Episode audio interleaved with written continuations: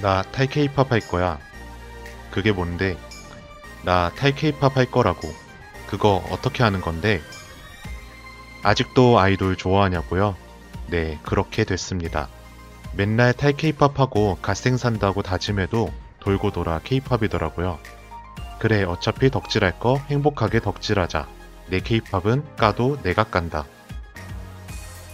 케이팝 덕후들이 케이팝 판에 바치는 고품격 케이팝 비평 방송 Dear My 케이팝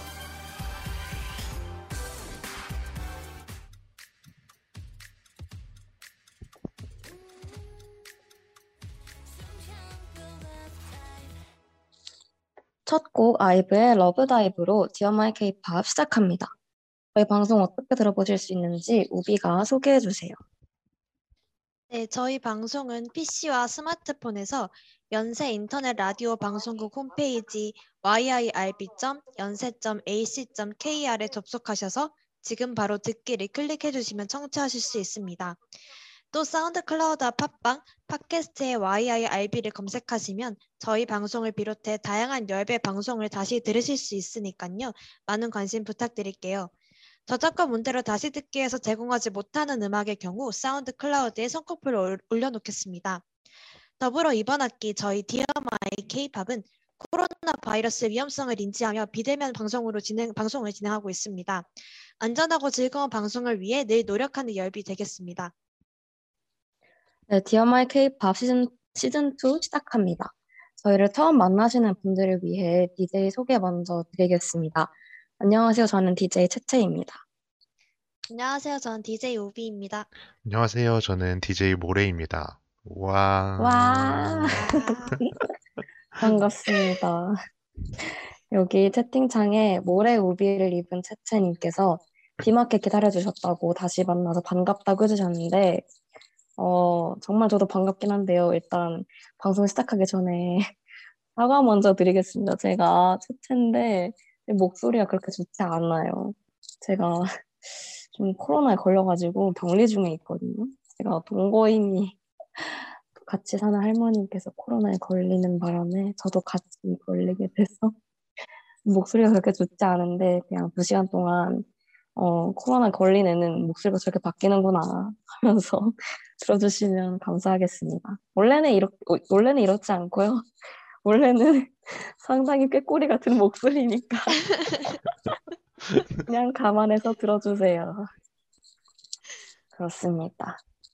저희가 방학 동안 잘 쉬고 재정비해서 다시 돌아왔는데요. 저희 방송, 아, 그 전에 근황부터, 네, 제 근황만 말씀드리고 여러분 근황 말씀 안 드렸네요. 여러분 다들 어떻게 지내셨는지 말씀해 주세요.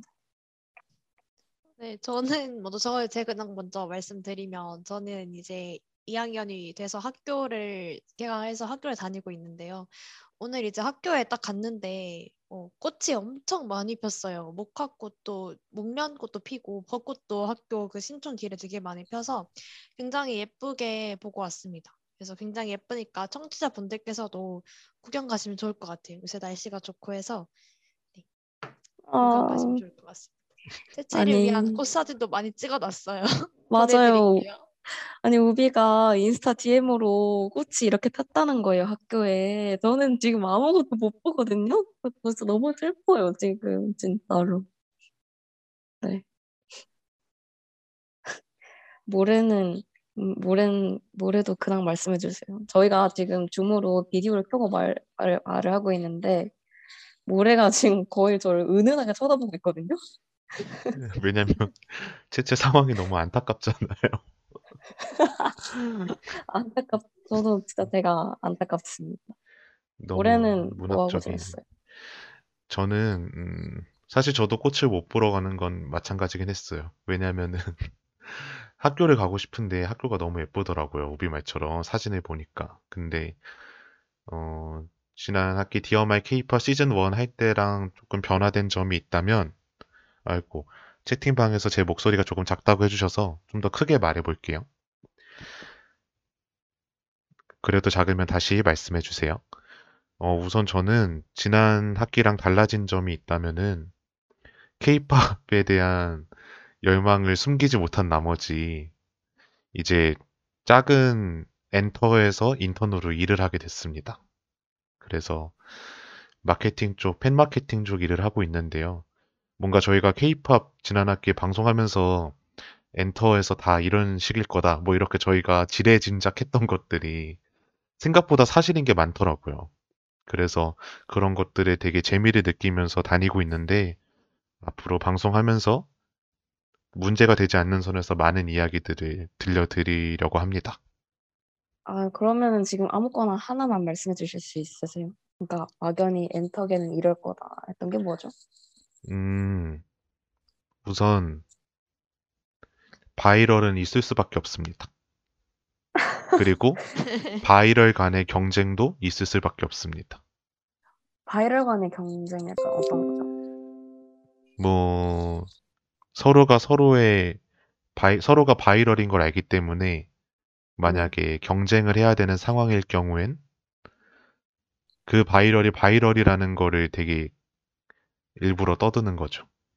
뭐 음, 누가 누구를 칭찬하는 글을 올렸을 때너 음. viral이지? 이러는 거죠. 근데 사실 그 말을 하는 사람도 아. viral이에요. 어머나, 어머, 오, 그럼 댓글에 그냥 뭐 그냥 쓴 줄 알았는데 그것도 다 소속사 관계자, 그러니까 관계자일 수 있다. 네. 아, 거죠? 경우도 있지만 그런 경우도 음. 있다는 얘기였어요. 헉, 신기하다. 채팅창에 그렇군요. 지금 엔터에서 한 자리를 얻고 약간의 인성을 잃은 모래라는데 이 이야기에 동의하시나요? 지금 이 모래 우비를 입은 채채님 아마 저희 국장님인 거 아닌가라는 생각이 드는데요. 저희 지인인가 보네요. 제가 요즘 좀 스트레스를 받아서 주변에 엄청 틱틱대고 있거든요. 그래도 적어도 방송에서만큼은 아주 친절한 방송으로 아, 임하겠습니다. 알, 알겠습니다. 그러면은 친절한 모래가 저희 방송 뭐 하는 방송인지 친절하게 소개해 주세요. 아, 네, 그럼요. 어, 목소리부터 속이 별로 안 좋네요. 네, Dear My 케이팝 지난 학기에 방송했지만 이번 학기 처음 들어주시는 분들도 있으니까 방송 설명을 짧게 드릴게요. 네, 저희 Dear My 케이팝은 케이팝 덕후들의 고품격 케이팝 비평 방송을 모토로 3명의 DJ가 케이팝과 관련된 다양한 이슈들에 대한 의견을 나누는 방송입니다.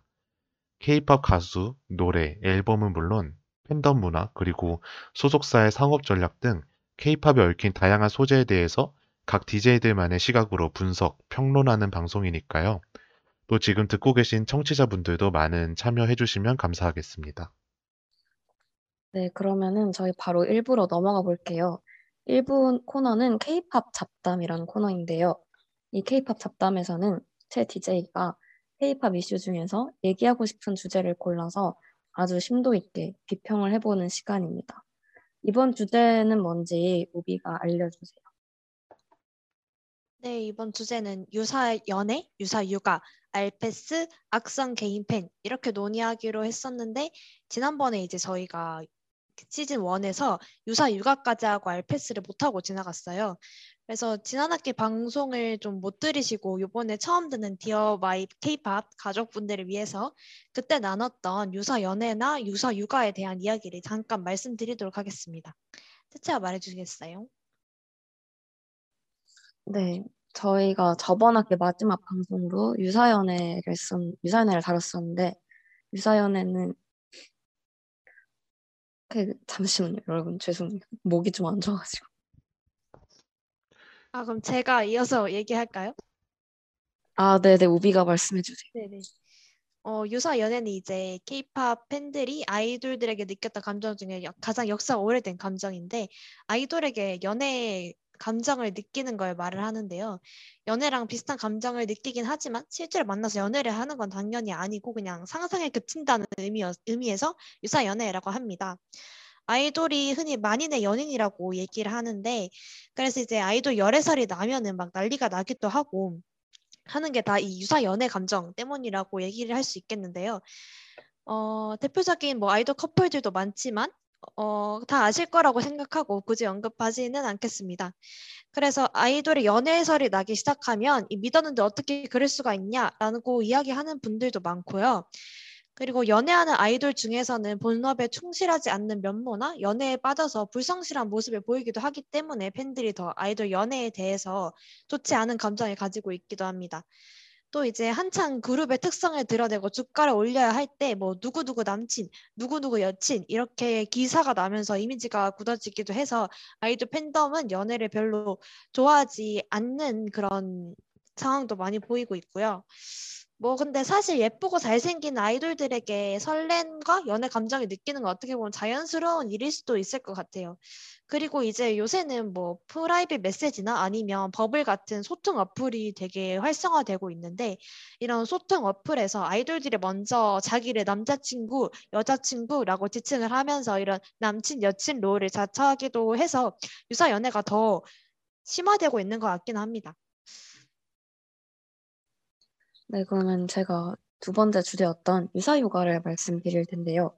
유사휴가, 그러니까 유사 연애가, 그러니까 덕질의 클래식이자 클리셰면은 유사 육아는 좀 요즘 트렌드라고 할 수 있어요. 육아는 다들 아시잖아요. 그러니까 부모님이 자녀를 키우듯 자신이 좋아하는 아이돌을 마치 좀 아기처럼 여기고 좀 귀여워하고 그들의 행복과 성장을 바라는 감정이라고 할 수 있는데요. 뭐 예를 들면은 아이돌들이 무대를 달하거나 멋있는 모습을 보여주면은 어 진짜 멋있다. 뭐 뭐 내 남친 해야겠네. 내 여친 해야겠네. 그런 생각 말고 그냥 어 기특하다. 내 새끼. 역시 너무 잘해. 이렇게 생각하는 거죠.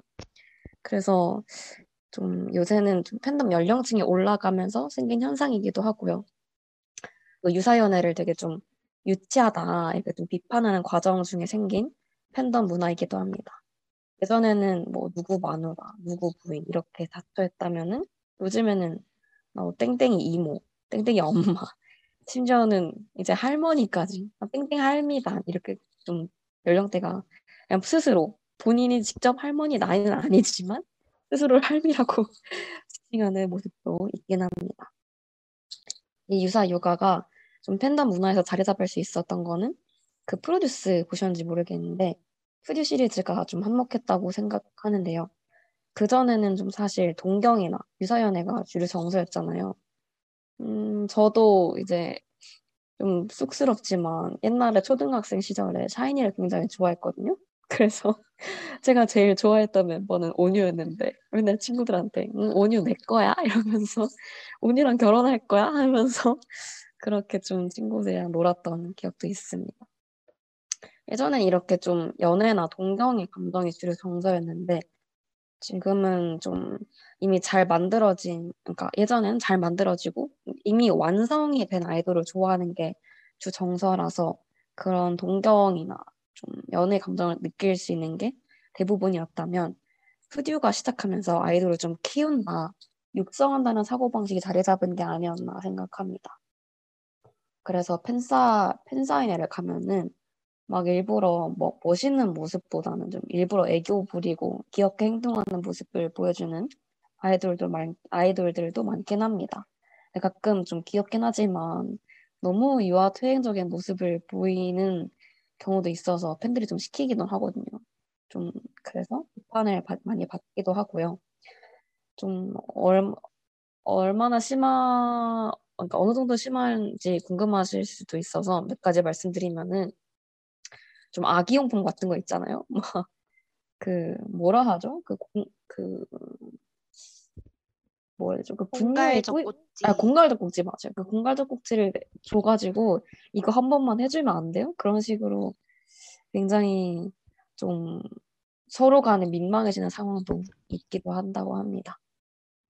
그래서 본격적으로 저희가 일부 코너 시작하기 전에 노래 한 곡 듣고 시작하도록 할게요. 스테이시의 Run to You 듣고 오도록 하겠습니다.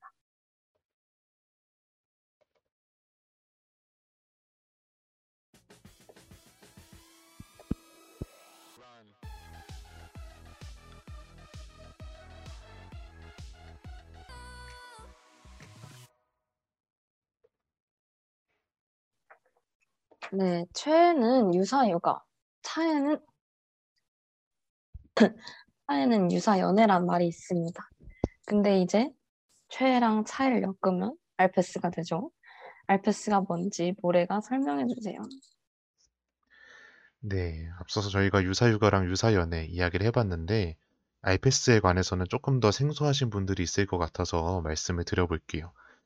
어, 작년에 사실 아이패스가 실시간 검색어에 오를 정도로 논란이 크게 일어나면서 그 단어 자체를 들어보신 분은 많을 것 같아요. 음, 아이패스 개념을 짧은 시간 안에 다 설명하기는 쉽지 않지만, 이제 청취자 여러분들의 이해를 돕기 위해 간단하게만 설명을 드려보겠습니다. iPass는 사실 영어로 RPS라는 줄임말을 우리식으로 읽은 겁니다. 어, 풀어 쓰면은 Real Person Slash의 약자인데요. 쉽게 말하면 음, 철수 slash 영희 이렇게 실존 인물 두 명을 어떤 허구의 관계로 엮는 걸 말합니다. 주로 연인 관계로 엮게 되는 거죠. 이게 연예계에서 좀 좁은 의미로 가면은 이제 TV에서 봤을 때 어느 정도 친밀도가 있거나 아니면 관계성이 있어 보이는 연예인들을 이제 팬이나 대중들이 이제 엮는 건데요. 사실은 옛날에 뭐 런닝맨 이런 데서 뭐 송지효 게리, 송지효 김종국 이렇게 되게 썸 타는 것처럼 팬들이 엮었던 것도 넓은 의미에선 알패스에 포함되는 겁니다. 다만 이게 좀 음지로 가게 되면 그게 팬픽이나 그런 창작물로 나타나게 되는 거죠. 근데 이제 좀 신기한 거는 이 알패스가 케이팝에 왔을 때는 남녀 아이돌을 불문하고 뭔가 동성끼리 좀 엮는 특징이 있어요. 그래서 우리가 아는 뭐 BL, GL 이런 거를 좀 실존 인물로 만드는 거라고 생각하시면 됩니다.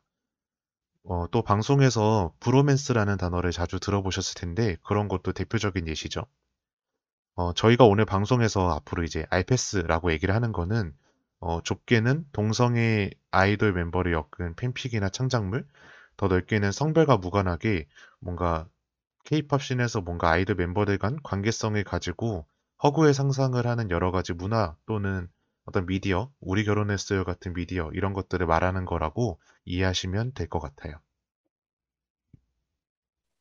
네, 저희가 알페스가 뭔지 좀 간단하게 모래가 설명을 해주셨는데요. 혹시 DJ분들은, 그러니까 우비나 모래는 알패스 관련 창작물, 팬픽 같은 걸 접해본 적 있어요? 우비는 옛날에 저희 중에서 그래도 우비가 나름 졸업한 지 얼마 안 됐잖아요. 아, 좀 궁금하거든요. 어. 요즘 애들도 팬픽을 할까? 궁금한데 어땠어요? 어, 팬픽은 뭐 요새 애들 당연히 다 알 거라고 생각을 하고요. 요새도 워낙 활발하게 되고 있는 장르다 보니까. 근데 이제 제가 중학교 때 저는 팬픽을 처음 접했는데 제가 중학교 때가 이제 엑소가 으르렁하고 하면서 한창 학교 친구들이 엑소 관련한 팬픽을 이야기를 했었거든요. 그래서 엑소 관련한 팬픽 중에 제목이 되게 기억 안 나는데 엄청 긴 팬픽이 있었어요. 그래서 그거를 막 추천해주면서 그때 봤을 때는 그게 뭐지 싶었는데 알고 보니까 멤버들을 엮은 팬픽이더라고요. 그래서 음, 그때 당시에 뭐 백도라고 해서 백현 디오를 엮는다거나 아니면 산백이라고 해서 찬열 네. 백현 이렇게 엮어가지고 산백이라 줄여서 얘기를 하고 네 당시에 그런 게 유행을 했었거든요. 근데 뭐제 음. 스타일은 아니어서 저는 뭐 뒤로 뒤로도 덕질할 때 막 찾아보거나 그런 편은 아니었는데 네. 근데 이제 덕질을 하다 보면 뭔가 당연히 어디서든지 따라오는 게 이 팬픽과 알패스인 것 같다라는 생각은 항상 하고 있었습니다. 음, 어땠어요? 저 분명 약간 우비랑 약간 다른 세대인 것 같은데도 저도 중학교 좀 이제 초중반에 덕질을 이렇게 저는 덕질을 그 시기에 처음 시작을 했거든요. 근데 중학생 때? 네, 근데 저는 네.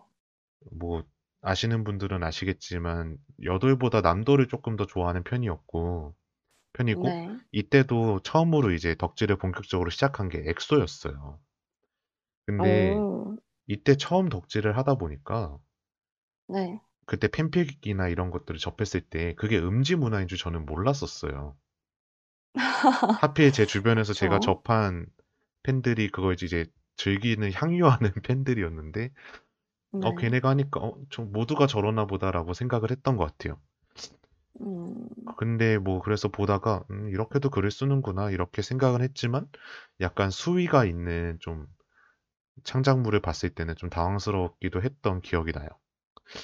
조금 더 음, 이제 지금에서야 뭔가 아, 팬픽은 좀 이러한 맥락에서 시작된 어떤 창작물이구나 이런 것들을 좀 이제 객관적으로 바라볼 수 있게 된 것 같아요. 음. 여기 모래의 발언에 대해서 상당히 경악하시는 분들이 많아요. 그 일단 모래 우비를 입은 채채님께서 찬백 점점점 무의식에서 끌어낸 기억이다. 진짜 오랜만에 나오셨는데 아 제가 궁금한 게 있는데 우비가 중학생 때 엑소 팬픽 중에 굉장히 제목이 긴 팬픽이 팬픽이 있는데 그 제목 기억이 안 난다고 하거든요.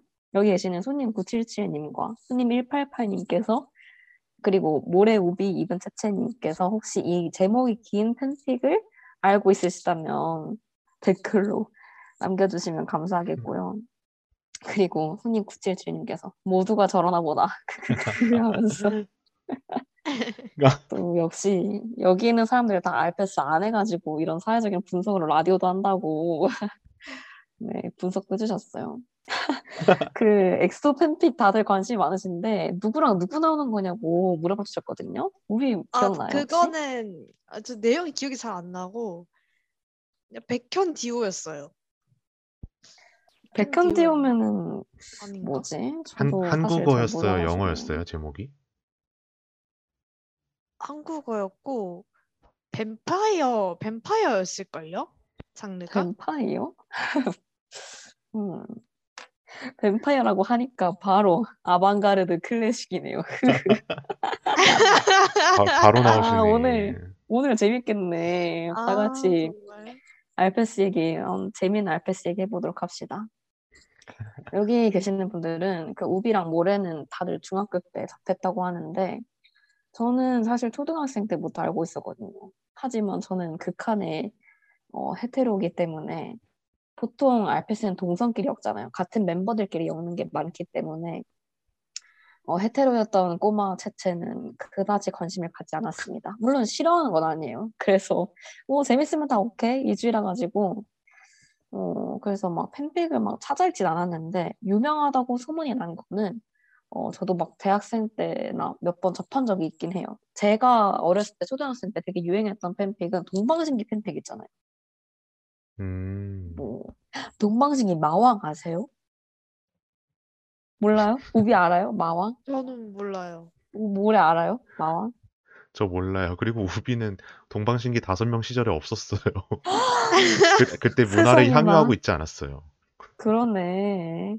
저 때는 동방신기 팬픽이 되게 유행했었거든요. 그리고 그 저는 동방신기를 파지 않았지만 뭐더라? 그 이게 진짜인지 아닌지는 저도 잘 모르겠어요. 근데 동방신기 멤버 그 윤호 윤호가 자기가 직접 팬픽을 쓰기도 했다.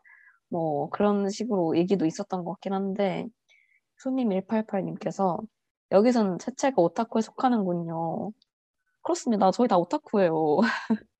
아, 저 궁금한 게 있어요, 채채. 근데 동방신기에서는 누구랑 누가 잘 엮였어요? 죄송한데 저는 샤이니 좋아했다니까요. 아, 그래요? 동방신기에 관심 동방신기 없었어요. 봤다고. 저는 그 마왕 팬픽을 보지도 않았고 그냥 유명하다 정도만 알았어요.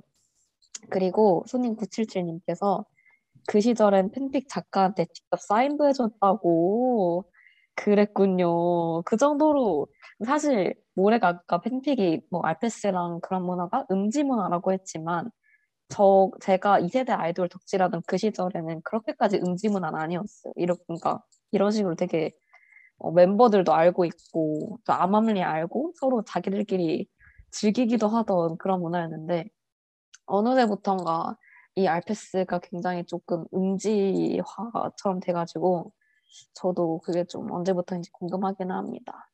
근데 뭐 요즘 음지라고 요즘에 알페스가 음지라고 아무리 음지라고 해도 요즘 꾸준히 알페스는 많더라고요. 그래서 팬들이 알페스를 파는 이유가 뭔지 특히 알페스도 동성끼리 엮는 알페스가 있고 또 이성끼리 엮는 그러니까 어 만약에 제가 남자 그룹을 좋아하면은 다른 그냥 어 일반인이랑 엮던가 아니면은 다른 걸그룹과 엮는 그런 이성 그 이성 알페스도 있잖아요. 그래서 저희가 하나씩 한번 이성 알페스나 동성 알페스를 파는 이유가 뭔지 한번 보도록 하겠습니다. 저 이성 알페스부터 시작을 하면요. 저는 아까 제가 말씀드렸지만 극강의 헤테로라고 하지 않았습니까? 저는 초등학생 시절에 샤인이랑 그 소녀시대를 엮는 짧은 팬픽을 봤었어요. 아, 정말. 여기 진짜 우- 웃긴, 웃긴 댓글이 올라왔는데, 손님 188님께서 송가인, 임영웅 어르신 팬분들이 두 분 결혼하라고 했다고. 이것도 알패스죠. 알패스죠. 아, 하- 저도 궁금했거든요. 그러니까 좀 어린 팬들이, 어린 팬들은 알패스가 굉장히 어, 좀 많이 하고 있지만 어르신 팬분들도 진짜 알패스를 할지 궁금했었는데 아, 송가인, 임영웅 알패스 진짜 신박하네요. 그것도 한번 찾아볼게요. 아, 재밌겠다. 아무튼.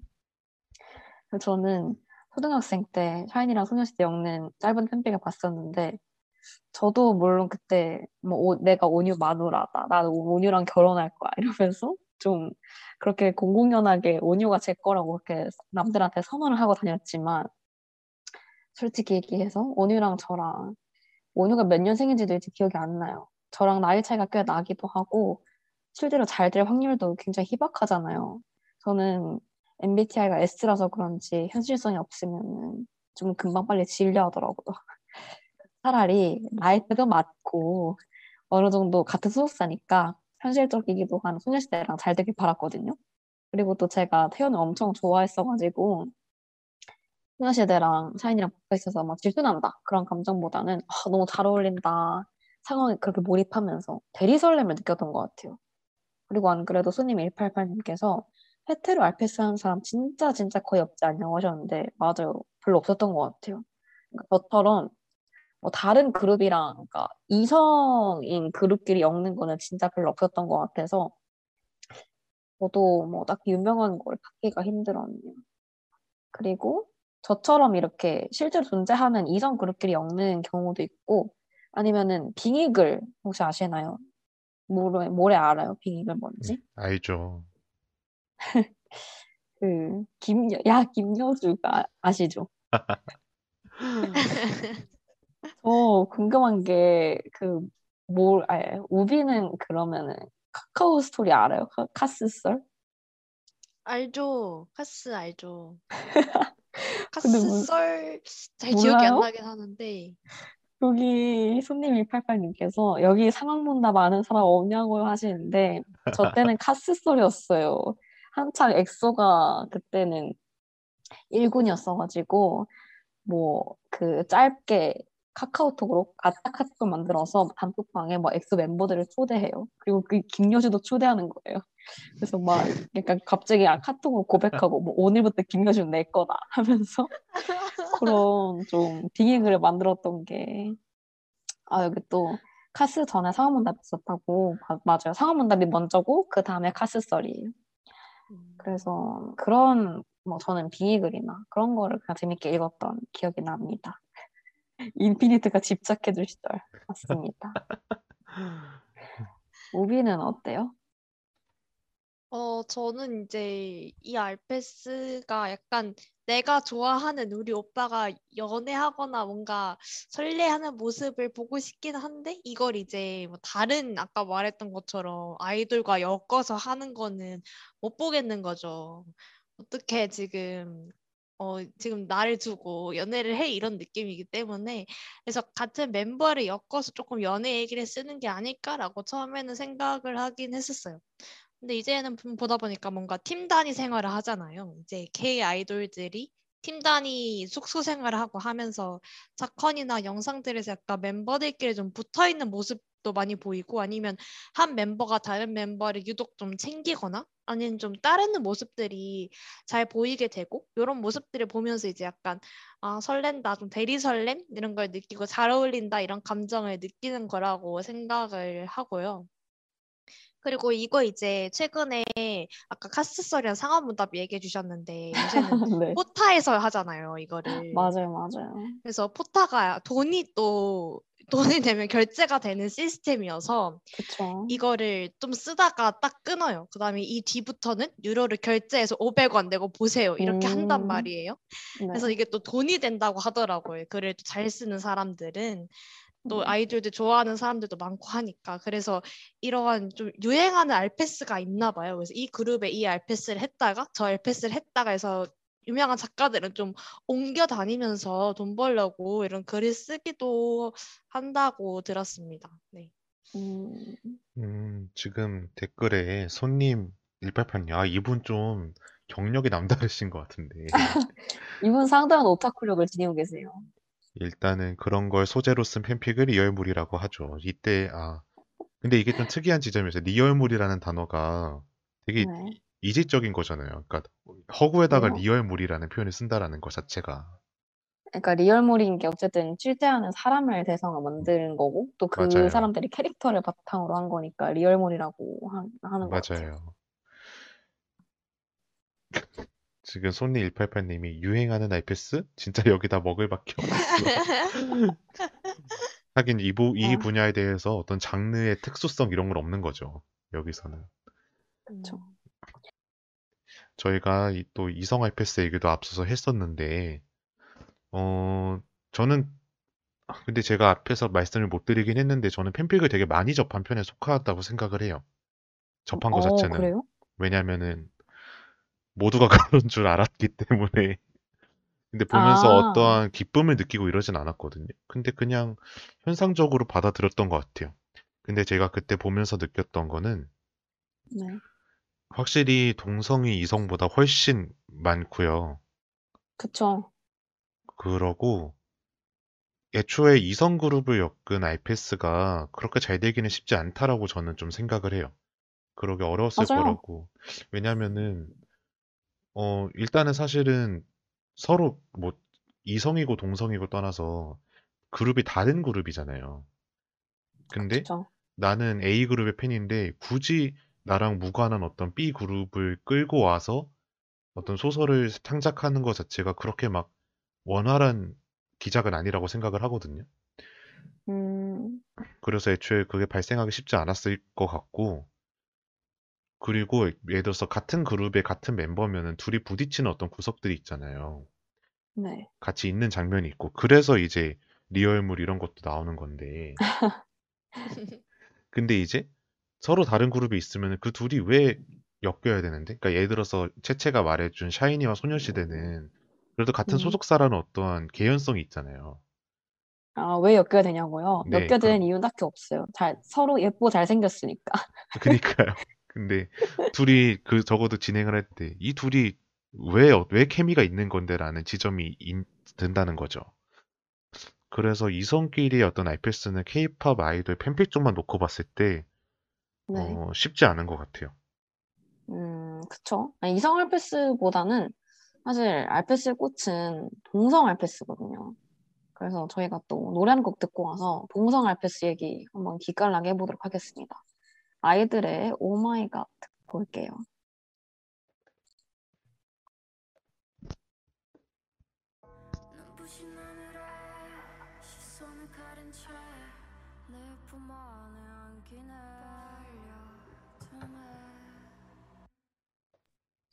네, 아이들의 Oh my god 듣고 왔고요. 어, 이번에는 동성끼리 엮는 알페스 얘기 한번 해보도록 하겠습니다. 보통 어, 동성끼리 엮는다 하면은 남자 남자끼리 보이그룹 안에서 엮는 경우가 있고요. 그리고 여자 그 걸그룹 중에서는 여, 여, 걸그룹이니까 당연히 여자 멤버들끼리 엮는 거겠죠. 근데 보통은 물론 여자들끼리 엮는 알패스도 많긴 하겠지만 남자 멤버들끼리 엮는 알패스가 압도적으로 많기 때문에 남자 알패스 먼저 얘기해 보도록 할게요. 어, 동성 알패스를 하는 그러니까 남자 알패스를 하는 이유가 뭘까 했는데 어, 이거를 제가 사실 저는 알패스를 많이 안 해봐가지고 그 오타쿠 친구들의 주변 오타쿠 친구들에게 자문을 좀 받았습니다. 그래서 물어본 결과 여러 가지 썰이 있는데요. 첫 번째는 여성이 그러니까 보통 남자 알패스를 생성하는 주체는 대부분 여성이 많잖아요. 왜냐면 보이그룹 팬들이 대부분 여성이기 때문에 그래서 여성이 자신을 빼고 그러니까 자신을 빼고 온전히 좀 성적인 콘텐츠를 즐길 수 있어서 그런 게 아닐까. 보통 팬픽을 만 팬픽을 쓰면은 좀 수위가 높거나 그런 팬픽도 좀 있잖아요.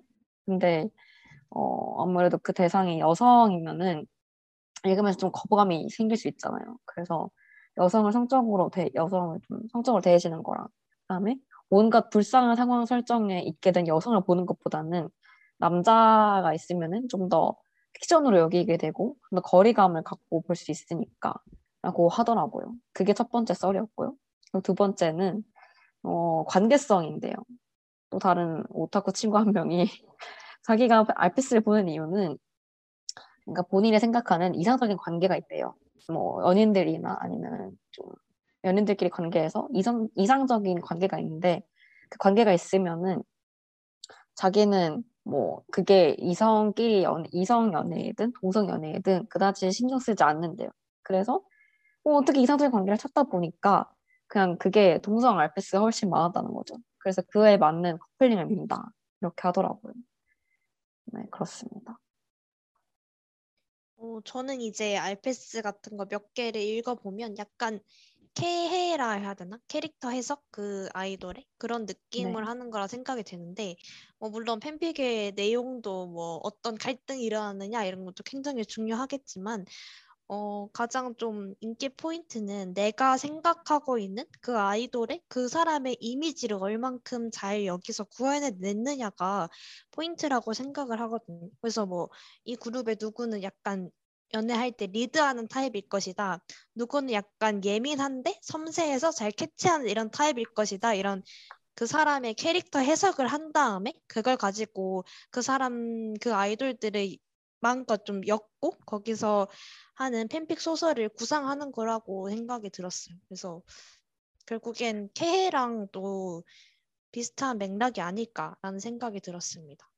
맞아요. 저도 동성 알피스를 많이 막 엄청 많이 항류하진 않았지만 근데 읽다 보니까 재밌는 거예요. 제가 헤테로인데 헤테로인데도 그런 이미 알고 있, 알고 있고 그 멤버들의 성격이나 성향을 이미 알고 있는 선에서 그 그걸 사실로 사실을 바탕으로 만든 팬픽을 보니까 굉장히 재밌는 거예요. 그래서 저는 뭔가 뭐 사랑 뭐 그들끼리 진짜 사랑하든 말든 솔직히 그다지 관심은 없는데 그냥 그 우리가 말했던 것처럼 캐해를 듣는 느낌으로 잘 읽었습니다. 그리고 어, 또 보통 최애는 자기랑 동일, 그러니까 자기랑 비슷하거나 좀 동일시되는 인- 인물을 많이 꼽는다고 하잖아요. 그리고 반, 좀 차에 두 번째로 좋아하는 친구는 이상형에 가까운 사람을 꼽는다고 하잖아요. 그래서 보통 어, 최애랑 차에 이렇게 엮, 엮기도 하는데 그럼 저, 여기서 제가 궁금한 점이 유사를 먹으면서 알피스도 같이 하는 사람은 뭐지? 그럼 그냥 차라리 차에만 좋아하면 되는 거 아닌가? 라고 저는 뼈 헤테로인 저는 그렇게 처음 생각했었어요. 모래는 어떻게 생각해요? 어, 근데 저는 사실 유사 연애랑 알페스가 충분히 같이 갈 수 있다고 생각을 했어요. 어, 왜냐면 일단 어, 저는 알페스가 이게 왜 사랑받느냐 이런 이유에 대해서 여러 가지 생각을 해봤을 때 되게 두 가지가 충돌해서 생긴 거라고 저는 생각을 하거든요. 제가 생각했을 때 첫 뭔데요? 번째 그 충돌하는 첫 번째는 일단 팬덤에서 아- 앞서 말씀드린 것처럼 열애설에 좀 거부감이 있잖아요. 음, 그러니까 내, 그쵸. 내 본진이 누군가와 연애를 하는 거를 상상하는 거에 대한 어떤 금기나 어떤 거부감이 있죠. 근데 또 한편으로는 이 사람이 누군가 연애를 하는 모습을 상상한다고 했을 때 되게 매력 네. 있는 사람이었으면 좋겠는 마음도 존재하거든요. 그러니까 이 사람이 음, 굉장히 섹슈얼적으로 멋있는 사람이었으면 좋겠는 바람도 있다는 거죠. 네. 그러니까 약간 쉽게 말하면은 뭔가 내 가수가 연애를 안 했으면 좋겠는데 뭔가 무의식 중에 연애를 한다면 굉장히 매력 있게 잘하는 사람이라는 걸 나한테 설득을 시켰으면 좋겠는 건 거죠. 음, 연애하지 마 하지만 마치 연애하면은 어, 굉- 굉장할 것처럼 굴어줘 이런 건 거죠. 음, 그렇고 그- 굉장할 것처럼 보는 거 어떻게 보는지 모르겠는데 그러면은 이 시점에서 밸런스 게임 한번 갑니다. 우비 우비한테 물어보고 싶었는데 그거는 그런 거 있잖아요. 차라리 그러니까 차라리 나랑 연애할 거 아니면은 개인화 되라 이런 거 있잖아요. 그런 거 우비는 동의하세요? 동의합니다. 정도 동의하는 것 같아요. 근데 제가 좋아하는 애는 그럴 리가 없기 때문에 아, 그분은 그분도 뼈 헤테로신 거네요. 이번은 완전 뼈 헤테로셔서 어, 근데 저도 저도 그렇거든요. 차라리 나랑 연애 안 할 거면 게이나 되라? 약간 이런 느낌이라가지고 진짜 모래가 말씀해주신 것처럼 저도 유사랑 알페스랑 같이 가 같이 갈 수 있다고 생각은 하거든요. 왜냐면 저도 유사를 먹으면서 알페스도 재밌게 보는 사람이잖아요. 그래서 같이 갈 수 있다고 생각은 하는데 진짜 그 말이 맞는 것 같아요. 이성과의 만남은 진짜 금기일제지만 그러니까 으- 어쨌든 연애 아이돌 연애를 어떻게 하는지는 솔직히 그 당사 당사자들 말고는 아무도 모르는 거잖아요. 모르지만 어쨌든 우리가 그 사람들의 이때까지 한 행동이나 뭐 말을 같은 걸 말과 행동을 보면서 여- 얘네가 연애하면 이럴 것이다 하고 K를 바탕으로 쓴 어쨌든 상상이니까 그래서 조금 더 재미있지 않나 싶었습니다. 뭐래 계속 말씀하세요. 그래서 음, 제가 생각했을 때 어찌됐거나 되게 헤테로적인 관점에서라도 그러면 내가 좋아하는 아이돌들이 매력이 있으려면 어떻게 해야 되느냐라고 생각을 했을 때 결국은 무대밖에 답이 없거든요. 그러니까 TV 속에서 보이는 모습, 무대나 아니면은 평소에 어떤 화면 속에 잡히는 모습인데 어, 선인 796님께서 소리가 끊겼어요라고 해주시고 188님께서는 잘 들린다고 해주시는데 조금 더 장애가 있으면은 말씀해 주시면 감사하겠습니다. 네, 계속 말씀드리면 근데 사실은 팬 입장에서 그냥 무대 위에서 보여주는 어떤 아이돌로서의 모습만으로는 그런 어떤 오타쿠적인 마음의 욕구가 충족되지 않을 거라고 저는 생각을 해요. 어찌됐거나 굉장히 그냥 그 사람이 사람이라기보다는 어떤 무대에서 연- 일하는 연예인으로서의 모습을 보여주는 거니 거잖아요. 그렇게 좋아할 거면 외국 가서 좋아하지 않을까요? 그니까요. 그러니까 그 미묘한 지점이 있는 것 같아요. 그래서 각종 창작물들을 만들기 시작했다라는 게 제가 생각하는 가설이거든요. 근데 가장 뭐 가장 먼저 생각이 나는 거는 말씀해 주신 것처럼 빙의글. 그래서 음, 맞아요. 되게 그러니까 실존하는 것처럼 보이지만 사실은 실존하지 않는 굉장히 전국에 널려 있는 수많은 김여주들. 그 접니다, 사람들을 접니다. 그 사람들을 분신으로 내세워서 진짜 열애설은 아니지만 왠지 연애하는 것 같은 착각을 불러일으킬 만한 어떤 도구적인 존재를 썼다는 거죠. 아, 근데. 여담인데 저 이거 알패스 공부하다가 알았는데 네. 남, 남주물도 있는 거 알아요? 네? 그러니까, 헐. 그러니까 빙의글인데 주인공이 김남준 거예요. 어, 그러면 그 대상은 여자 아이돌인 건가요? 아니요, 아니요. 그러니까 동성물, 동성 알패스예요. 헐. 근데 이제 남주물인 거예요. 그래서 이 그거는 왜 즐기는 거지 싶은데 그건 아직까지 해결이 안 됐어요. 그러고 와, 네. 그런 빙의글들이 그래서 나왔고 그 다음으로 선택할 수 있는 게 알패스였던 것 같아요. 제가 봤을 때는.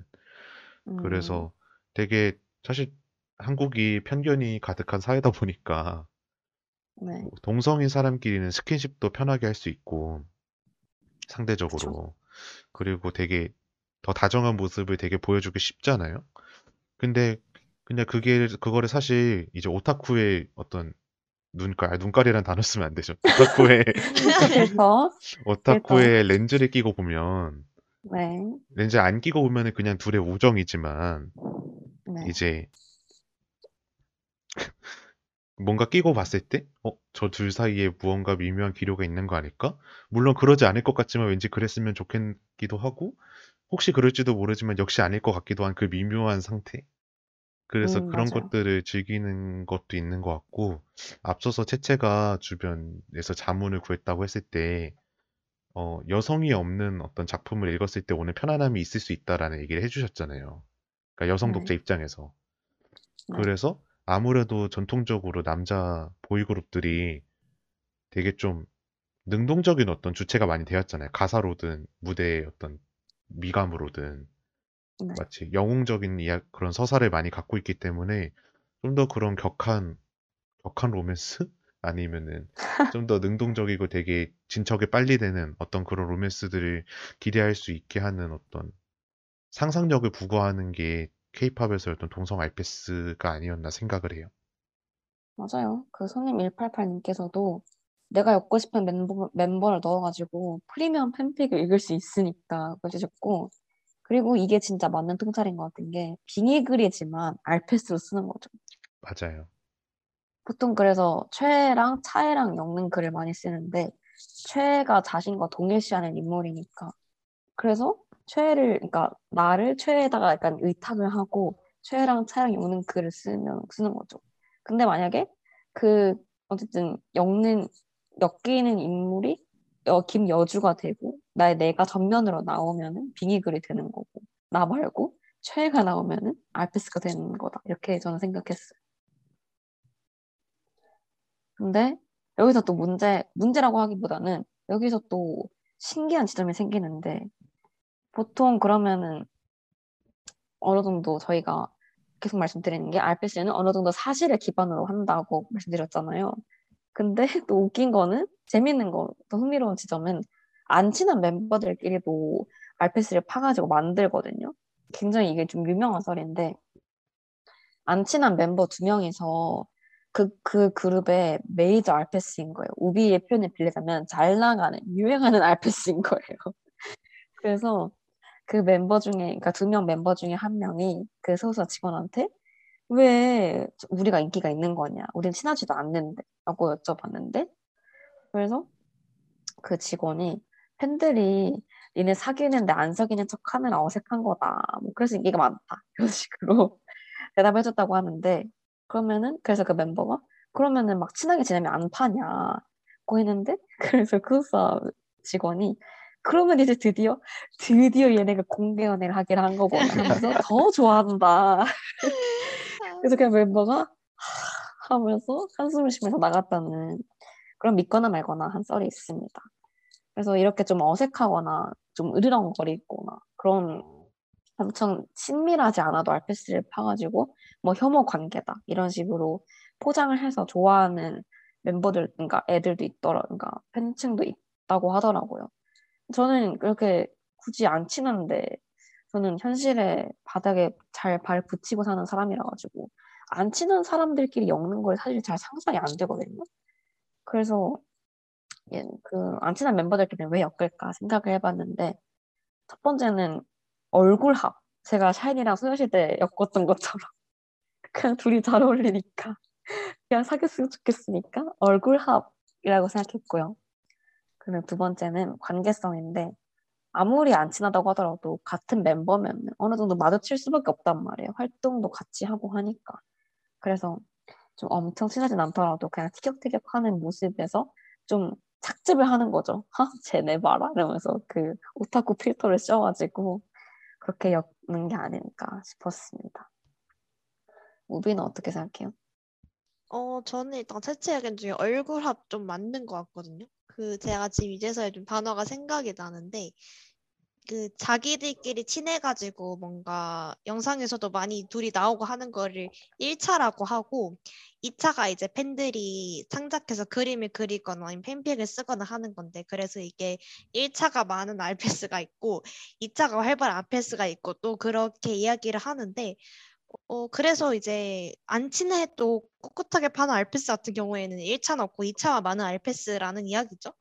근데 제가 봤을 때는 그냥 인기mem이나 최차이끼리 어떻게든 엮어가지고 팬들이 팬픽이나 알패스를 만들어내서 좀 그렇게 된 것 같은데 쟤네 사이가 뭐 진짜 뭐 실제로 1차가 그렇게 많지 않고 그렇게 친하지 않더라도 그냥 좋아하는 자기가 좋아하는 최차의 멤버 둘이 엮으면 팬들은 뭐 어떻게든 만들어내서서 그 친구들의 조합을 좋아하는 것 같아가지고 그래서 뭐 요새 보면 또 어사 조합이 관계성으로 또 먹히는 것 같기도 해요. 최근에 뭐 NCT 사건만 봐도 걔는 근데 워낙에 인 사람이 인원이 많죠. 많으니까 인원이 많으니까 그런 어색한 조합을 또 일부러 묶어가지고 콘텐츠를 뽑기도 하는데 이게 반응이 막, 어, 뭐야, 쟤네 안 친하네? 라고 실명하는 목소리가 아니라 그 어색어색한 조합들을, 어, 쟤네 어색해, 어떻게 쑥스러워 하는가 봐. 이렇게 이야기를 하면서 또 이런 식으로 좋아하더라고요, 보니까. 그래서 이렇게 좀 독특한 매력을 가진 그런 관계성을 좋아하는 팬들도 있는 것 같기도 하고 그런 생각이 듭니다. 맞아요. 그리고 또 사실 그 알페스를 보, 보면서 좀 느낀 건데 1차는 그렇게 중요하지 않다. 2차가 재밌어야 2차로 맞아요. 일단 재미를 한번 보면은 이제 2차 필터가 껴가지고 그냥 그런 거죠. 보통 그 진짜 실제로 뭐 좋아하는 사람 생기면은 그 사람 행동 하나하나에 의미 부여하잖아요. 그냥 진짜 별거 아닌 거에도 어, 뭐야? 쟤 나한테 왜 저러지? 하면서 생각하는 것처럼 2차 필터가 한번 씌우면은 1차 그러니까 실제로 아이들 멤버를 보면 아, 쟤네 사귀네 이러면서 생각을 계속 하는 하게 되는 것 같아요. 또 그게 또 재미 요소기도 하고. 저희가 이렇게 남돌 알페스를 계속 얘기해 봤는데 저희가 처음에 여돌끼리 엮는 알페스도 있다고 했잖아요.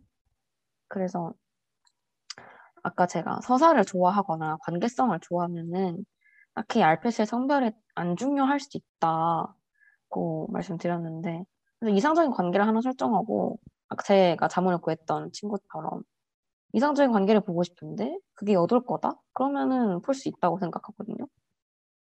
모래는 남자잖아요. 남자 팬이 입장에서는 여돌 알페스에 대해서 어떻게 생각하세요? 어, 아, 저 너무 한숨을 진심으로 쉬었네요. 어, 사실 저는 소비를 많이 안 해 봐서 모르겠는데, 네. 어, 일단은, 물론 당연히 보이그룹 팬덤의 규모가 훨씬 크고, 그렇다 보니 보이그룹을 상대로 쓴 남성, 동성 알페스의 비중이 당연히 더 크다는 거는 알지만, 그런, 뭔가 그 비율보다 여성 알페스가 더 적은 것 같아요. 완벽한 비율이 같이 가는 닮은 꼴로 가는 게 아니라 뭔가 여덟 알페스의 양 자체가 굉장히 현저하게 적다라고 저는 약간 느꼈거든요. 음, 물론 이제 없는 건 절대 아니에요. 뭔가 저도 지나가면서 이렇게 보기도 하거든요. 왜냐면은 네. 포스타임만 놓고 보더라도 충분히 그런 게 많이 있기 때문에. 그래서 음, 근데 그럼에도 불구하고 뭔가 여덟 알페스가 훨씬 적은 거는 뭔가 거기서 네. 오는 매력이 조금 더 저는 잘 모르겠지만 뭔가 더 매력이 없는 거 아닐까 하는 생각을 조금은 했어요. 매력이 아예 없는 게 아니라 상대적으로요. 음, 음. 근데 매력이 없다는 게 뭐 캐해가 덜 됐다는 건가요? 아니면은 그냥 그 애초에 이 차의 quality가 별로란 거예요? 어, 그렇다기보다는 이제 보이그룹이 보이그룹이든 걸그룹이든 여덕들이 있잖아요. 그러니까 이 팬픽이나 이런 것들을 만드는 주체는 사실은 여성들이 많잖아요. 네. 근데 이 여덕들한테 여성 알페스를 만드는 게 그렇게 매력적인 일이 아닐 수 있다라는 거죠. 음, 음, 그쵸. 저도 그렇게 생각하는 게 보통 어, 다 그런 건 아니지만 그 돌판에 있는 여성 팬분들은 좀 헤테로가 많으니까 보통 여성 여자끼리 엮을 요소 요인이 좀 부족하긴 하죠. 음, 네, 저는 좀 그런 생각이었어요. 물론 무슨 통계 분석을 한 건 아니지만 체감했을 때 그런 느낌이었습니다. 우비는 어떻게 생각해요?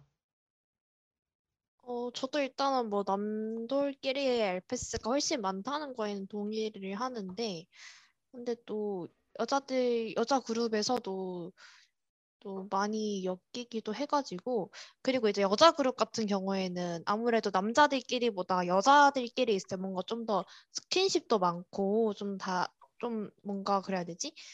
뭐 안기도 좀 잘 안고, 뭐 그런 스킨십이 좀 많잖아요. 그래서 그런 모습들이 이런 알패스 소비자들한테는 좀 더 진짜처럼 느껴져가지고, 그런 부분에서는 또 여돌 알패스도 좋아하는 사람들이 많은 것 같긴 합니다.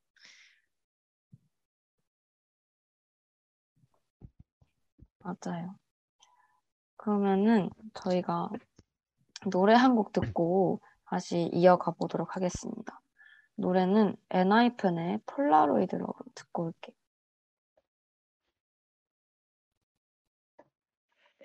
Like a Polaroid love 사랑 촌스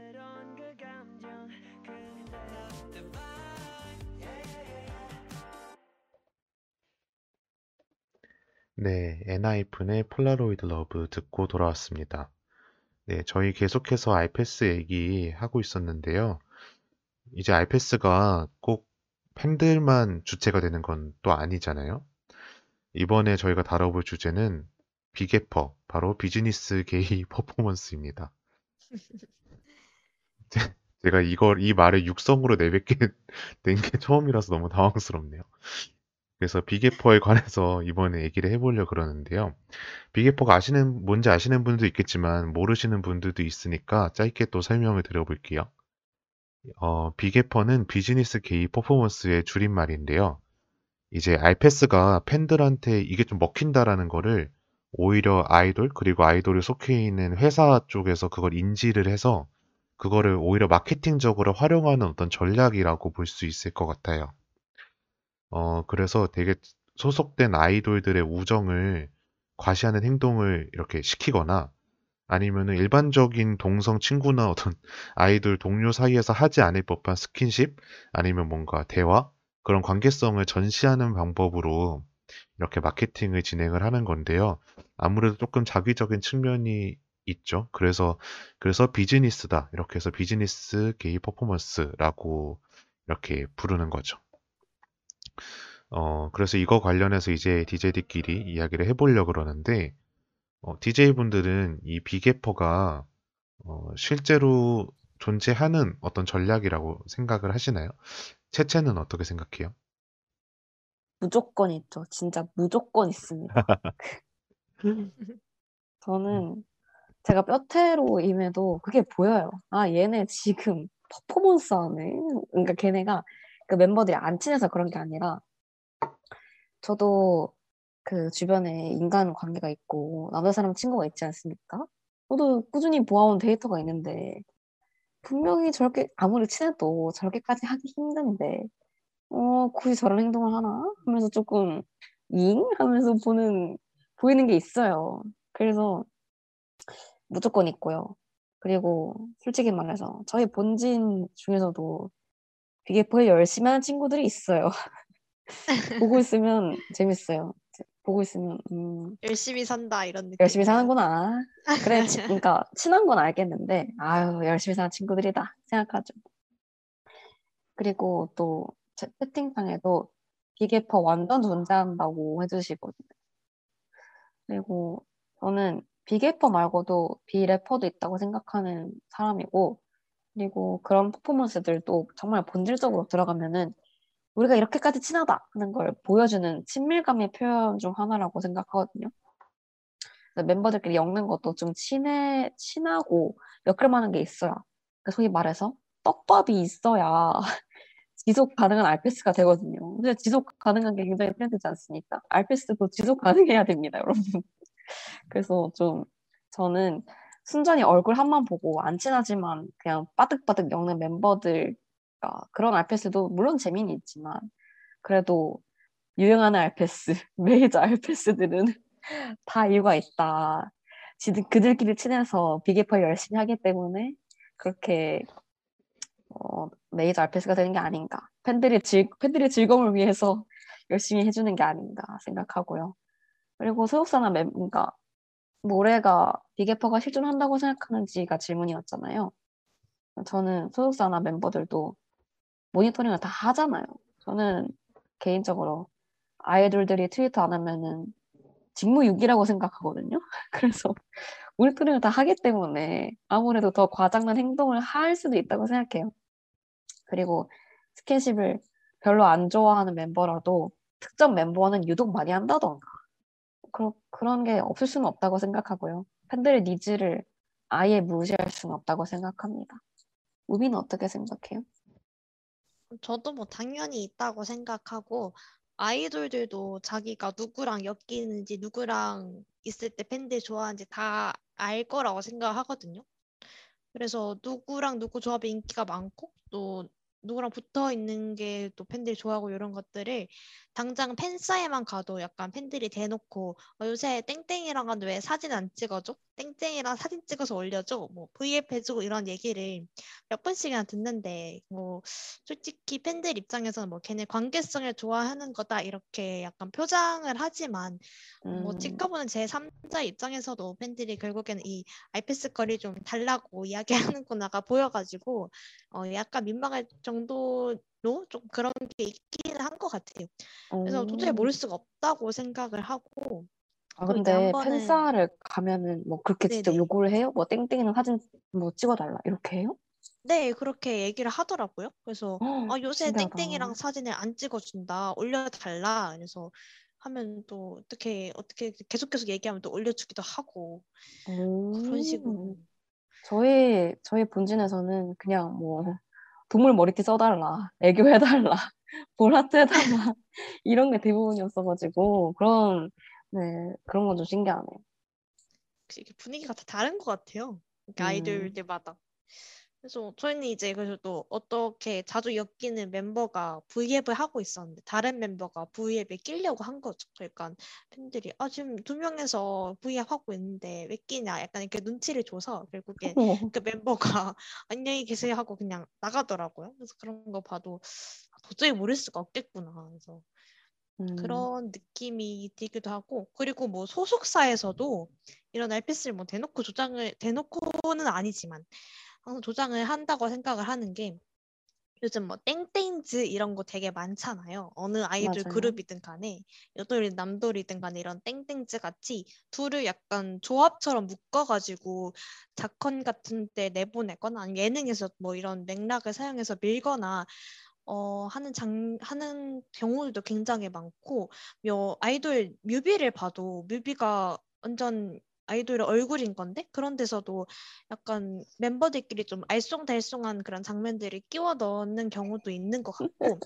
아니면 네. 안무 자체에 좀 찐득한 페어 안무를 넣는다든가 하는 경우도 많은 것 같아서, 뭐 관계성이라고 좀 포장돼서 불릴 뿐이지 사실 음지가 아니라 양지에도 이거 마케팅으로서 상당한 알패스가 항상 활용되고 있다고 생각을 합니다. 음, 맞아요. 손님 458님께서도 뭐 땡땡이랑 듀엣곡 한다면 뭐 부르고 싶어? 이런 것도 물어본다고 하더라 합니다. 저도 아, 맞아요. 우비가 말씀해 주셔서 딱 기억났는데 저희 본진에도 그 페어 안무가 유독 페어 안무를 유독 많이 하는 멤버 두 명이 있어요. 최근에 유독 많이 해요. 그렇기도 하고 또 작건 같은 거 내보낼 때도 꼭 두 명에서 엮는 멤버 멤버가 있, 있더라고요. 지금 막 생각났어요. 그래서 우비가 음지가 아닌 사실 양지에서도 사용되는 게 많다고 해, 해주셔서 저도 그때 동안 저, 저번에 지나갔던 오빠들이 생각나네요.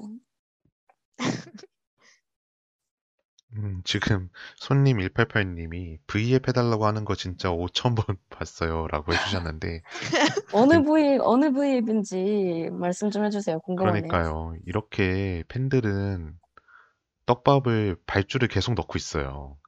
밥 발주 밥 발주 진짜 시도 때도 없이. 아 그럼 이제 제작사는 모를 수가 없거든요. 또, 네. 또 이런 거에 또 기민하게 다 반응하는 게 또 이제 소속사의 몫이잖아요. 지금 네. 손님 188님이 이렇게 제 사회적 지위를 없애시나요? 라고 하시는데, 아 이- 괜찮아요. 지금 손님이시잖아요. 어떤 이름이 안 적혀 네. 있고.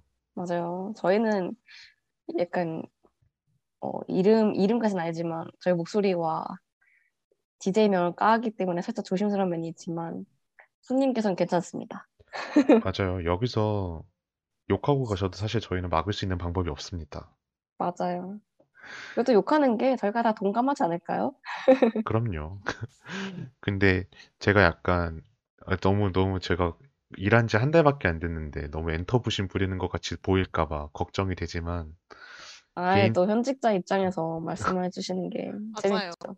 저는 약, 이마켓 최고의 아웃풋이잖아요. 아, 무슨 말씀이세요? 근데 이제 저는 비계퍼가 두 분이 말씀하신 것처럼 저도 실존한다고 생각을 하긴 했었거든요. 근데 네. 근데 그렇다 하더라도 이게 어떻게 가능하지? 그러니까 아무리 회사가 시킨다고 해도 그래도 이 사람들도 사람인데 너네 둘이 이렇게 음. 붙어 다니고 너네 둘이 이렇게 애정 행각을 해 라고 한다고 해서 그걸 하나? 특히 그 나이 또래 특히 남자애들이 그런 걸 할까라는 의문이 있었거든요. 근데 이제 회사를 가서 느낀 게, 아, 근데 말씀드릴 게 있는데 저희 회사에는 지금 되게 이렇하게 활동하고 있는 보이그룹은 없어요. 없는데, 음. 알겠습니다. 이제, 어, 약간 제가 느낀 건 뭐냐면, 이게 진짜 상상하는 것처럼 아니면은 되게 명령조로 우리의 마케팅 전략은 너희들의 비계퍼다 라고 해서 너랑 너랑 몇 월 며칠에 어디 놀러 가는 자커네 찍자 뭐 이런 이런 식으로 할 수도 있겠죠. 할 수도 있겠지만 이제 생각보다 아이돌들이 본분을 지키는 아이돌들은 생각보다 끼를 잘 부리려고 본인이 노력을 해요. 그러니까 본인이 팬들이 좋아하는 걸 맞아요. 해주려고 노력을 하거든요. 근데 뭐 뽀뽀를 하라는 것도 아니고 그냥 친구랑 좀 친하게 지내라라고 하는 것 정도는 사실 본인이 감수할 수 있는 어떤 행동이거든요. 그 정도는. 그쵸. 그래서 만약에 되게 그게 뭐 진짜 아, 우리 팬들이 좋아해 주니까 뭐 이런 순수한 마음인 건지 아, 나 팬들의 마음을 휘어잡는 그런 매력적인 아이돌이 되겠어 하는 굉장히 자만감에 찬 마음인지는 알 수 없지만 네. 충분히 실현될 수 있다라고 좀 느꼈어요. 뭔가 회사 분위기를 놓고 봤을 때. 아니면 맞아요. 그 정도는 저도 팬 옛날에 서비스로 네. 네. 옛날에 봤던 V앱이 생각나는데 그 저희 본진에서 알페스 탕평책으로 유명하신 분이 한 분 계시거든요. 알펜스 탕평책이 알페스 무슨 말이에요? 탕평책이요? 그러니까 자주 엮이는 멤버가 있긴 한데, 그러니까 그런 그 멤버에게만 관심을 주는 게 아니라 모든 멤버들에게 다, 다 관심을 주는 그런 중심이 되는. 멤버가 있어요. 되게 그러니까 뭐 예를 들어, 노력형이네요. 그쵸? 그러니까 예를 들어서 옆에 다른 멤버, 그러니까 두 명이서 V앱을 하고 있었어요. 그럼 근데 그날 수트를 입고 온 거예요. 되게 잘 차려입고 왔어요, 그날. 그래서 어머 둘이 뭐뭐 댓글이 올라오잖아요. 뭐뭐 우리 뭐 장모님 보러 가자. 그런 식으로 댓글도 막 올라오고 하는데 장난 팬들이 장난식으로 뭐 어, 지금 둘이 결혼하는 거야? 막 그런 식으로 댓글이 올라왔었나 봐요. 근데 그 멤, 탕평책에 펼치는 분 중에 탕평책 그분이 맞아요. 지금 저 결혼할 거예요. 지금 좀 이따 결혼하러 가요. 이런 식으로 얘기를 했, 했, 했거든요. 근데 그 옆에 있던 멤버는 알페스 메이저 멤버는 아니었어. 그러니까 메이저 멤- 메이저까지는 아닌데 그냥 좀 굳이 따지면은 2타 메이저 2, 타 알페스 정도 되는 애였어요. 그래서 그럼 멤, 그 팬들이 그럼 1타 메이저 찾을 거 아니, 그러니까 메이저 알페스 찾을 거 아니에요. 그럼 땡땡이는 어디 가냐니까. 좀 있으면 걔도 좀 이따 같이 뭐 하러 갈 거, 걔도 같이 결혼하러 갈 거예요. 그런 식으로 얘기를 하는 거예요. 그 댓글이 어, 땡땡이는 땡땡이 땡땡이 그러면? 맞아요. 저희 다 같이 합동 결혼식 할 거예요. 그런 식으로 말하는 거예요. 그래서 굉장히 웃겼던 기억이 납니다. 그 정도면 평화롭네요. 다행히. 맞아요. 모두에게 단맛의 눈길을 주는 아주 폭스 같은 친구입니다. 네 저희가 원래 또 1, 부가 1시간으로 예정돼 있었는데 또 떠들다 보니까 1시간 반 정도가 지나고 있습니다 여러분 이렇게 1부 알페스 이야기 마무리해 보도록 하겠고요. 원래는 개인 팬과 악성 개인 팬에 관련, 에, 악성 개인 팬 얘기도 하- 해보려고 했지만 저희가 또 준비된 순서가 있는 만큼 개인 팬 얘기는 다음 주로 넘기도록 하고요. 1부 끝곡으로 엑소의 What is Love 듣고 오도록 하겠습니다.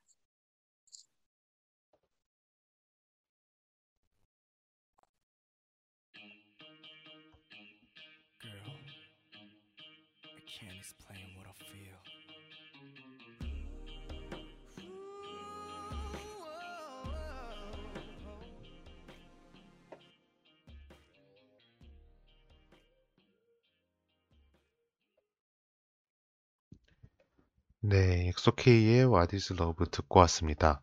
저희 이제 2부 순서로 넘어가 볼까 하는데요. 저희 2부 순서 우비가 설명해 주시겠어요?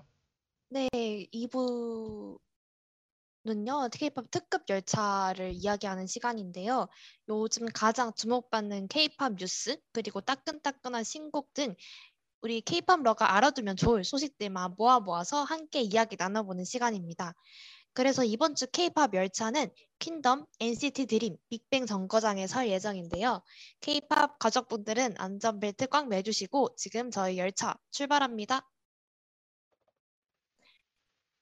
이어서 비비지 밤과 시간을 달려서 킹덤에 나온 이 노래 듣고 저희 2부 시작하도록 하겠습니다.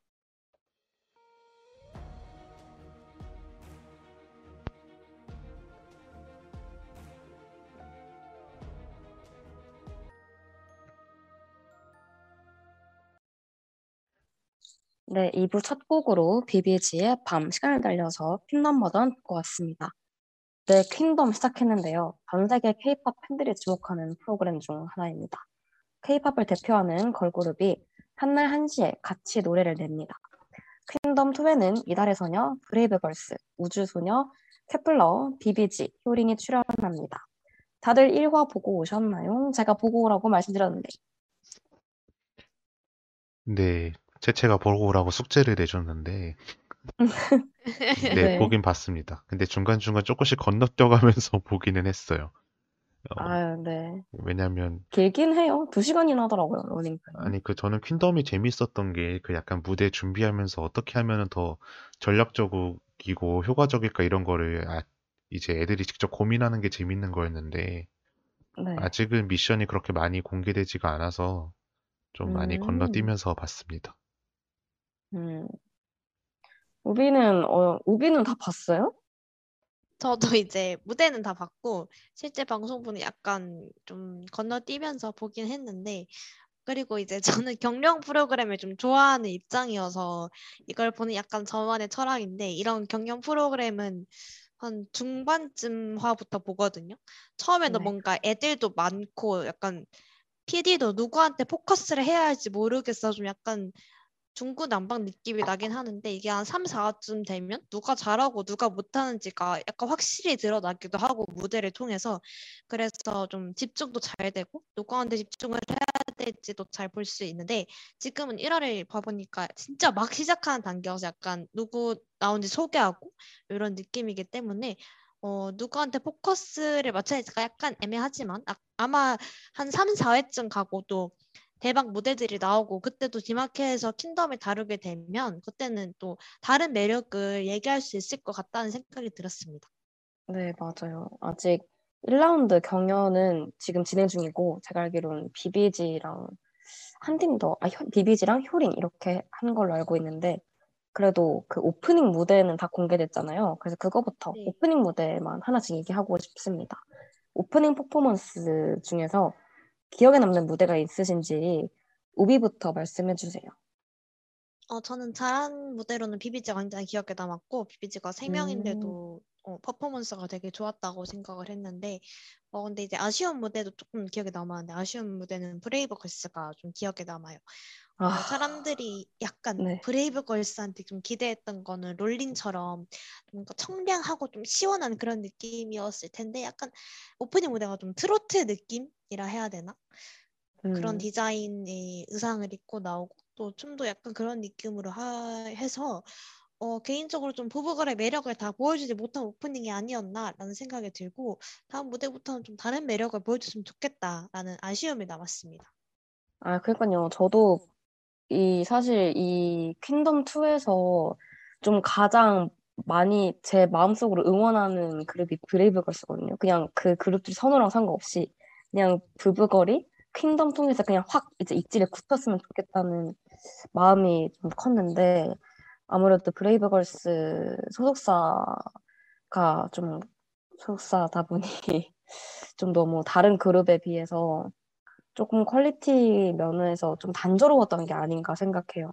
소품이나 뭐 무대 구성하는 능력이나 아무래도 브브걸이 이때까지 많이 활동을 적극적으로 한 게 아니기 때문에 좀 경험이 부족해서 좀 기대에는 못, 못 미친 무대였지만 그래도 앞으로 다른 동료들이 어떻게 무대를 하는지 보면서 발전했으면 좋겠다는 생각이 들어요.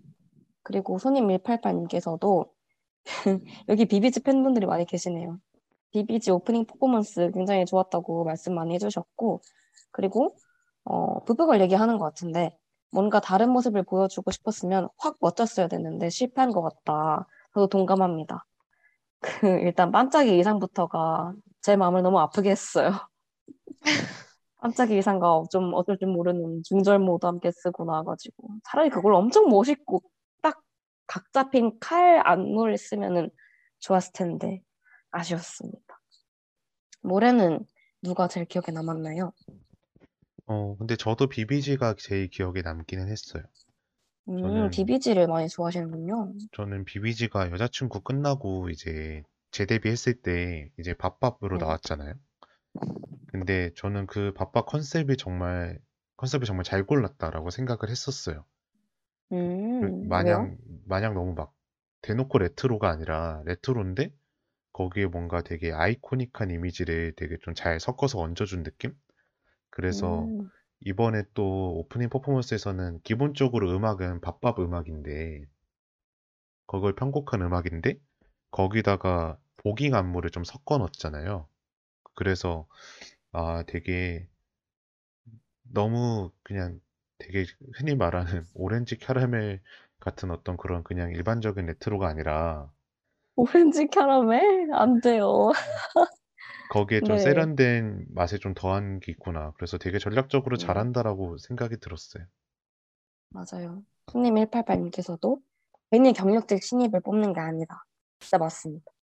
저도 사실 비비지가 대데뷔 한다고 했을 때 응원은 하지만 좀 걱정은 됐었거든요.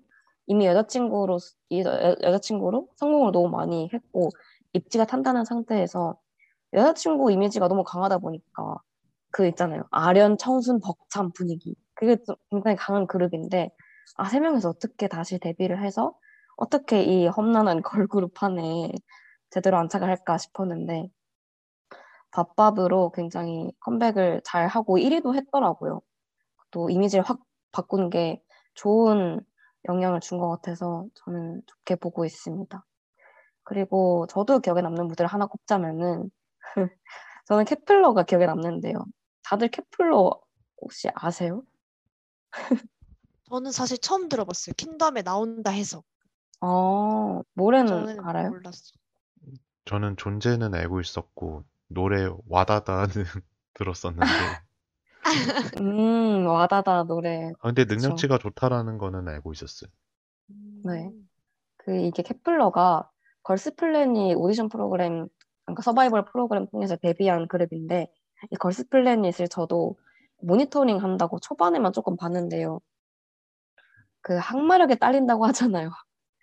참가자들을 자꾸 좀 소녀 라이팅하고 그러니까 내가 사람이 나오는 오디션 프로그램 보는 건지 아니면 그냥 게임 캐릭터를 보는 건지 좀 헷갈려서 헷갈리기도 하고 참가자들의 인간성보다는 좀 상품성을 강조하는 연출이 많아가지고 그게 너무 싫어서 보다 말았거든요. 저는 푸디도 안 봐가지고 그런 서바이벌 프로그램 재미를 잘 못 느끼던 사람인데 그래도 몇, 그래도 몇번 보다 보니까 제가 응원한 참가자가 생기게 됐었거든요. 근데 그 참가자가 나중에 알고 보니 데뷔를 해가지고 다행이라고 생각해서 얼마나 잘할까 좀 기대 반 걱정 반이긴 했습니다.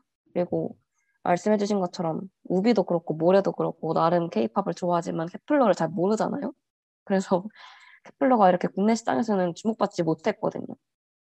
걸스플래닛이 좀 시청률이 안 나오기도 했고 또 요새는 또 아무리 글로벌을 노린다고 하더라도 내수 시장에서 좀 자리를 못 잡으면은 대중성을 먹고 사는 걸그룹한테는 좀 입지가 위태위태해져가지고 좀 안 좋거든요.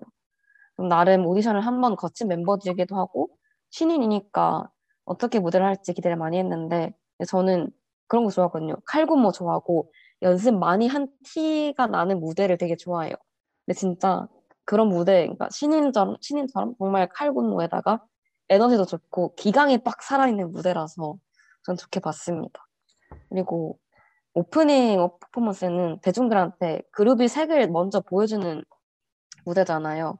그 킹덤에서는 대면식이라고 이름을 붙이기도 해, 해서 대중들한테 우리가 앞으로 뭐 할 거고 우리가 뭐 어떤 색을 갖고 있는 그룹입니다를 먼저 보여주는 자리라서 나름 고민을 많이 했을 텐데 나름 케플러가 그 고민을 잘 한 것 같아서 좋게 봤고요. 앞으로도 뭐 저는 케플러 무대 잘 볼 것 같고 그리고 또 효린 무대 효린 무대 어떻게 봤는지 아 여기서 말하지 말고 다 좀 이따 얘기할게요. 일단 앞으로 퍼포먼스가 기대되는 그룹 먼저 고 넘어가 보도록 하겠습니다. 앞으로 퀸덤이 이제 1화밖에 안 했기 때문에 앞으로 많이 무대를 할 거잖아요. 3라운드랑 그 생방송까지 달릴 무대가 좀 많은데 앞으로 어떤 무대가 앞으로 좀 그룹 중에서 어떤 게 기대된다 이런 게 있을까요? 올해부터 말씀해 주세요. 어, 저는 이달의 소녀가 좀 기대가 되는데, 사실 이달소가 워낙 다인원이기도 하고, 그래서 군무에 굉장히 최적화되어 있는 어떤 멤버 구성이다라는 거는 알고는 있었거든요. 근데 지금까지는 너무 의상도 다 똑같고 개개인의 매력을 사실 알기는 어려웠다고 좀 생각이 돼요. 그래서 이번에 뭔가 음. 다인원 퍼포먼스를 하더라도 조금 개인의 매력을 그러니까 하다 그러니까 머글들이 이 멤버가 누군지 추 말고 대체 얘네가 어떤 롤을 맡고 있고 왜 네. 그 인원이어야 되는지에 대해서 좀 설득을 해줄 수 있는 그런 퍼포먼스를 이번 기회에 보여줄 수 있지 않을까라는 생각이 들어서 저는 이달소가 어떻게 할지가 좀 궁금합니다.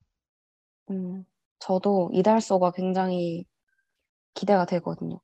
왜냐면 이달소가 제가 알기로 13명 정도 되거든요. 그래서 대형 그룹의 동선과 인원 활용, 인원 활용을 어떻게 할지가 정말 기대가 되고 제가 오프닝 퍼포먼스에서는 언급하지 않았지만 잘 만들었더라고요. 많은 인원 활용해가지고. 그래서 이분들이 어떻게 입지를, 퀸, 퀸덤을 통해서 입지를 어떻게 다질지 좀 기대가 됩니다.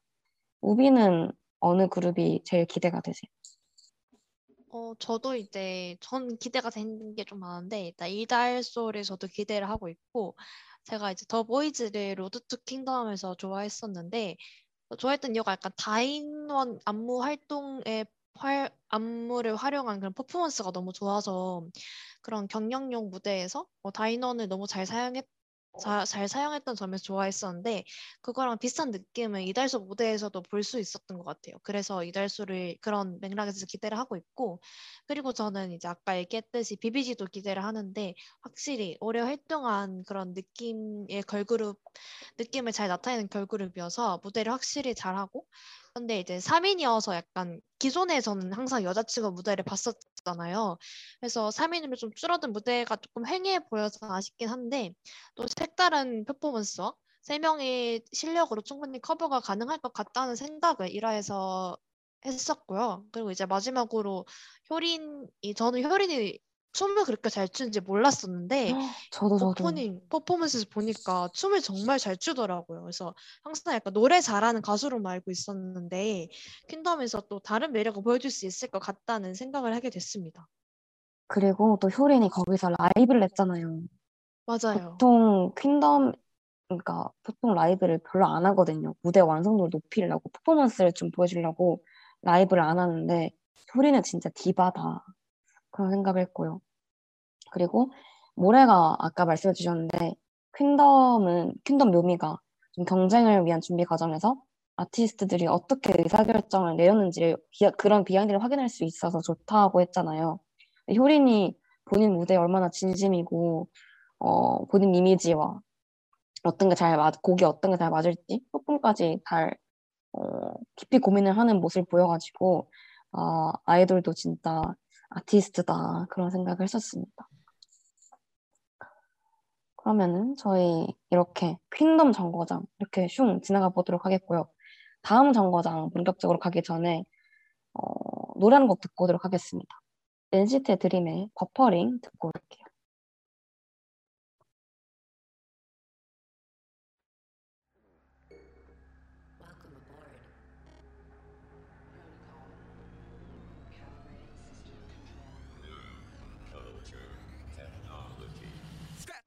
Bring it back.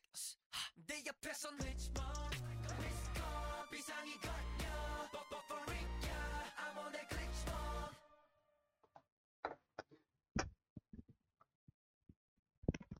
네, NCT 드림의 버퍼링 듣고 왔습니다. 네, 저희 선곡에서 알 수 있듯이 이번에 저희가 다뤄볼 이번에 컴백 한 앨범은 바로 NCT 드림의 정규 앨범 Glitch Mode인데요. 어, 우선 저희가 또 이 노래 갖고 이야기하기 전에서 이 앨범에 관해서 먼저 얘기를 해볼까 해요. 어, 우선 이번 같은 경우는 되게 신기하게도 저번 작년에 정규 앨범을 리패키지까지 해서 정규 앨범을 냈었는데 이번에 또 바로 정규 2집으로 돌아오게 됐습니다. 어, 타이틀곡을 먼저 같이 이야기해보면 좋을 것 같은데요. 어, 들으셨으면 느꼈을 수도 있겠지만 이제 뮤비를 보면 더 같이 이해하실 수 있는데 타이틀곡은 이제 제목이 버퍼링이고요. 어, 내용은 사실은 조금 쉬운 내용이에요. 되게 좋아하는 사람 앞에서 내가 버퍼링 난 것처럼 고장 났다 뭐 대략 이런 얘기거든요. 근데 이제 그 버퍼링이란 게 뭐 동영상 재생하다가 버퍼링이 있을 수도 있고 아니면 뭐 일반적으로 그냥 뭐 프로그램을 돌리다가 버퍼링이 생길 수도 있는 건데 어, 이거 같은 경우는 게임에서 버퍼링이 일어난 상황. 뭔가 사실 약간 미연시죠. 그러니까 좋아하는 상대와 잘 되기 위한 어떤 게임인데 거기서 뭔가 예기치 못한 상황 때문에 고장 나고 버퍼링이 걸렸다. 뭐 이런 약간 미- 약간 유치한 재밌는 그런 표현 방식입니다. 혹시 두 음. 분은 노래 어떻게 들으셨어요? 저는 사실 드림보다는 127 컨셉들을 좋아해가지고 도시적이고 도회적인 사운드를 좋아하는 편이긴 한데 그렇다고 드림의 약간 청량함을 안 좋아한 건 아니었거든요. 저는 청량 무쇠여가지고 그 드림의 수록곡 뭐 주인공 그런 노래 되게 좋아했었는데 아 뭔가 이번 노래는 아까 방송 전에도 모래랑 살짝 얘기했었는데 너무 제가 따라가기에는 조금 벅찬 노래가 아닌가 생각했습니다. 음, 제 생각에 채채가 그 부분에서 그렇게 느끼는 이유가 저는 좀 공감이 가는 게 사실 NCT 드림한테 팬들이 기대를 하는 바가 되게 약간 어리고 순수한 약간 그런 거였었거든요. 근데 음, 이제 좀 나이가 들긴 했는데 그렇다고 해서 연차로는 오래됐지만 막상 그렇게 또 나이가 많지는 않은 되게 애매한 지형에 있는 아이돌인데 그렇다 보니까 드림이 가진 어린 느낌을 지금 이 시점에 어떻게 표현하는지에 관한 문제에서 요즘의 SM은 순수함보다는 조금 키치하고 장난스러운 어떤 소스를 채택을 하고 있는 것 같아요. 그래서 이번에도 음. 게임이란 소재를 채택을 한 것도 그렇고 뭐 작년 같은 경우에는 그 핫소스 앨범 냈을 때도 되게 비유적 장난 되게 쉬운 비유적인 표현 그리고 되게 과자 봉지 같은 어떤 티저 이미지들 그런 것들을 사용을 했던 게 좀 그런 거 아닐까 그래서 저는 저는 이 노래를 좋아하지만 동시에 채채가 갖는 어떤 느낌도 충분히 이해가 가는 것 같아요 오비는 어떤 맞아요. 느낌이었어요? 어, 저는 일단 이 노래 들으면서 정말 누가 들어도 약간 뒷구르기 하면서 들어도 NCT 노래라고 생각을 했는데 그래서 진짜 NCT스럽다. 그러니까 뭔지를 좀 보여줄 수 있는 노래라고 생각을 했고요. 그리고 약간 Universe랑 비슷한 느낌이 굉장히 많이 음. 들었고 어, 핫소스 그 에- 드림의 전 노래였죠. 핫소스랑은 조금 다른 느낌인 것 같다는 생각은 했어요.